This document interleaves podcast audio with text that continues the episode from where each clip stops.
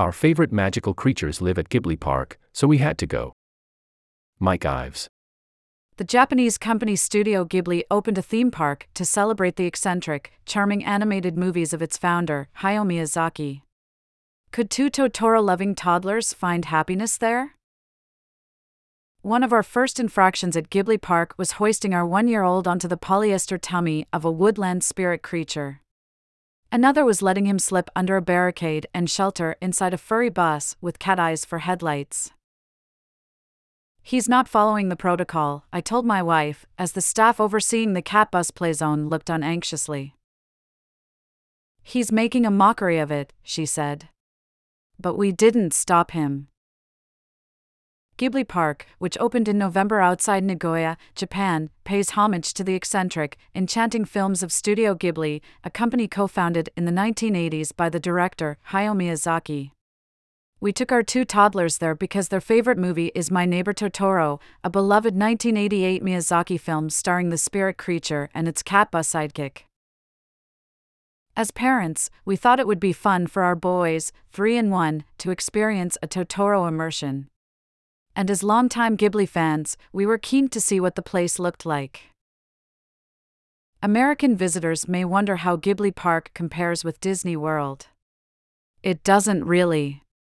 It feels much lower key and has no rides, exotic animals, jumbo turkey legs, or animatronic American presidents, among other things. The main point is to wander around soaking up Miyazaki vibes. Https colon slash slash www.newyorktimes.com slash 2023 slash 02 slash 14 slash magazine slash hayao dash miyazaki dash ghibli dash park.html. Also, the park is not finished grafted onto an existing municipal park, it opened late last year, but as of early July, only three of five planned ticketed sites were open. When I booked for a June visit, tickets to only one of those sites, a building called Ghibli's Grand Warehouse, were available to international visitors reserving through the park's website. It was possible to book the other two sites through Japanese travel agencies, but I only learned that much later, from a Japanese speaker. Susan Napier, a biographer of Mr. Miyazaki at Tufts University who visited Ghibli Park in April, told me that it had struck her as a work in progress. She also described the ticketing process, which has included lotteries and long online queues, as Byzantine and not fun. Maybe this is why Studio Ghibli itself seems ambivalent about promoting Ghibli Park. In Japan, it has run advertisements advising fans to take your time visiting. A hypothetical theme park celebrating Nintendo or Pokemon, two other iconic Japanese creative brands, would almost certainly feel more Disney World like, said Matt Alt, the author of the 2021 book, Pure Invention How Japan's Pop Culture Conquered the World. But he added that the park's diffuse layout and low key marketing were in character for a studio co founded by Mr. Miyazaki, a director who has never hidden his anti capitalist politics. Ghibli Park is not a place to turn your brain off, Mr. Alt told me. It demands a level of intellectual engagement that most parks do not. When I booked our visit, in March, a bit of mental stimulation sounded nice. I imagined wandering the grounds in dappled sunlight, musing on Mr. Miyazaki's cinematic oeuvre as our boys paused to collect acorns, just as the two sisters who star in Totoro do. The boys, who are Anglo American, love the acorn scene so much that they learned the Japanese word for the nut, donguri, before the English one. In reality, we arrived just before our three hour afternoon visiting slot at Ghibli's Grand Warehouse, and our intellectual capacity was limited. Our parental nerves were fraying from the hour long journey from Nagoya and the general struggle of moving tiny, diapered humans around an unfamiliar place. Our morning in Nagoya had already been tarnished by a 4 a.m. wake up and some public displays of unchecked toddler emotion. On the grounds of the 17th century Nagoya Castle, for example, our three year old, nicknamed T, burst into tears when he learned that the castle was closed for renovation. To break his mood, we took the emergency measure of buying him and his brother, nicknamed B, ice cream cones as a second breakfast. That stopped the crying, but our mounting fatigue had raised the stakes for our visit to Ghibli Park. Would the trip to meet our favorite magical creatures make all the time, money, and energy that it entailed worthwhile? Ghibli Park may see a bump in domestic tourism this summer because Mr. Miyazaki released a new film in Japan this month. But, for my family, making a pilgrimage there was all about seeing Totoro and the cat bus. Totoro follows the two sisters, Mei, 4, and Satsuki, 10, as they settle into a spooky house in the Japanese countryside with their father, an archaeologist. Their mother is stuck in a nearby sanitarium, suffering from an undisclosed illness. After Mei meets Totoro by stumbling into its lair inside a giant camphor tree and falls asleep on its tummy, she and her sister encounter the creature a few more times and learn more about its magical powers. Eventually, as their mother's condition appears to worsen, they call in some very important favors from Totoro and the wild eyed cat bus. Professor Napier told me that Totoro illustrates an aesthetic that runs through the Ghibli catalog and which tends to be more ambiguous and subtle than Disney's. She described it as the immersive, low key magic of being a human being connected with other things. It's a world that you like, Professor Napier, who is writing a book comparing Ghibli with Disney, said of Mr. Miyazaki's animated universe. But it's also full of the unexpected and complex, and sometimes scary.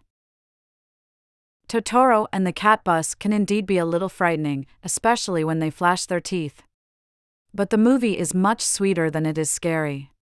It's set in a time before television, as Mr. Miyazaki once told an interviewer, and infused with sublime, hand drawn pastoral imagery, pastel sunsets, a snail crawling up a plant stalk that makes you want to be a kid growing up in rural Idyll. The film also celebrates a child's sense of wonder.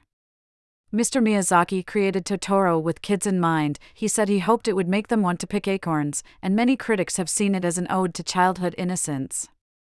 It's no accident that Totoro and the cat bus are visible only to the sisters, not adults. Maybe this is why I still cry every time I watch the final credits roll. Totoro reminds me that my boys will never be this young or innocent again. In our Seoul apartment, they play with Totoro and cat bus dolls, sleep in Totoro pajamas, and sit on a Totoro potty. Their fandom is so intense that my mother in law bought us tickets to a Totoro stage adaptation at the Barbican Theatre during our last trip to London. In Nagoya, before we left for Ghibli Park, B demonstrated his enthusiasm by bringing a plastic cat bus to the hotel buffet and feeding it a breakfast of whipped cream. He also showed the toy to a man in a ninja costume who posed for a selfie with us outside the castle. The ninja cracked a knowing smile, indicating that he, too, was a Totoro fan. Cat bus, he said in Japanese, as if the phrase were a code word. Ghibli Park lies in Nagakute, a small city in the hills outside Nagoya, a few stops down a highway from an IKEA. There's no Ghibli entrance gate, exactly, you just wander into an unremarkable municipal park and look around for the Ghibli sites for which you have reserved tickets months in advance. The Grand Warehouse is a sleek, multi story building the size of a modest mall or sports arena, with plenty of sunshine streaming in through skylights. It sits near a grassy lawn, an ice rink, and some future Ghibli sites that are under construction. Inside, there are replicas of structures from the films, including the towering bathhouse from the Oscar winning 2001 film Spirited Away, and dozens of made for Instagram tableaus of Ghibli scenes and props. The attention to detail is striking. In an area devoted to the Ghibli film, Arrietty, I saw a giant drop of plastic dew affixed to a giant fake flower, for example. Nearby was an intricately detailed replica of the castle from Howl's Moving Castle, my older son's favorite Miyazaki film after Totoro. The castle, Daddy. Three year old T said with delight. At last, a Japanese castle that didn't make him cry. The problem was that most of the tableaus were mobbed with Ghibli fans, and lines that we didn't have time to stand in with restless toddlers. The building's only restaurant was similarly oversubscribed. We eventually found a kiosk advertising cake, but the staff said that the cake had run out. After about an hour of canvassing the warehouse, we headed for Children's Town, a play area devoted to scenes from Totoro and other Ghibli films. Children's Town has three rooms. The first is a labyrinth combining scenes from more Ghibli films than I could count The Orange Train from Laputa, Castle in the Sky, the bakery from Kiki's delivery service, and so on. The boys loved it, even if Daddy thwacked his head following them through a crawl space. The other rooms were devoted to Totoro and had mercifully higher ceilings.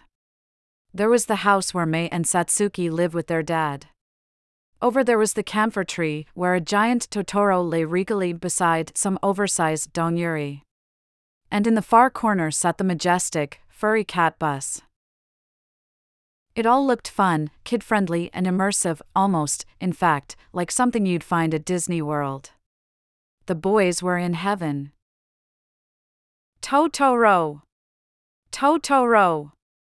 B said, standing inside the tree, with the same intonation as the movie's rousing, marching band style theme song. Hey, Totoro! said T, who had been carefully inspecting the giant acorns. Wake up! But even though Children's Town seemed designed to nurture the child sense of wonder that Mr. Miyazaki celebrates in his movies, the warehouse staff informed us of several rules that dampened the vibe. Notably, it was forbidden to put children on Totoro's plush tummy or to allow them to play inside the cat bus zone for longer than three minutes, even if the zone was not crowded, which it wasn't. The staff members were friendly, but their rules made little sense for kids as small as ours. I wondered if that was another sign that Ghibli Park was still a bit rough around the edges.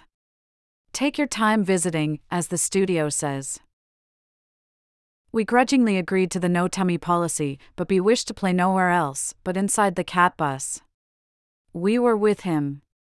We had spent several months, a good chunk of his life, waiting for this moment. The staff, sensing our resolve, suggested a compromise. A special time extension could be granted under the circumstances, they said. Rather than the usual three minutes, RB could have six. Make that nine. Then twelve. Etc. At 5 p.m., he was among last and smallest Ghibli fans to leave the building. Follow New York Times Travel on Instagram and sign up for our weekly Travel Dispatch newsletter to get expert tips on traveling smarter and inspiration for your next vacation. Dreaming up a future getaway or just armchair traveling? Check out our 52 places to go in 2023 https colon slash slash www.newyorktimes.com slash interactive slash 2023 slash travel slash 52 dash places dash travel dash 2023.html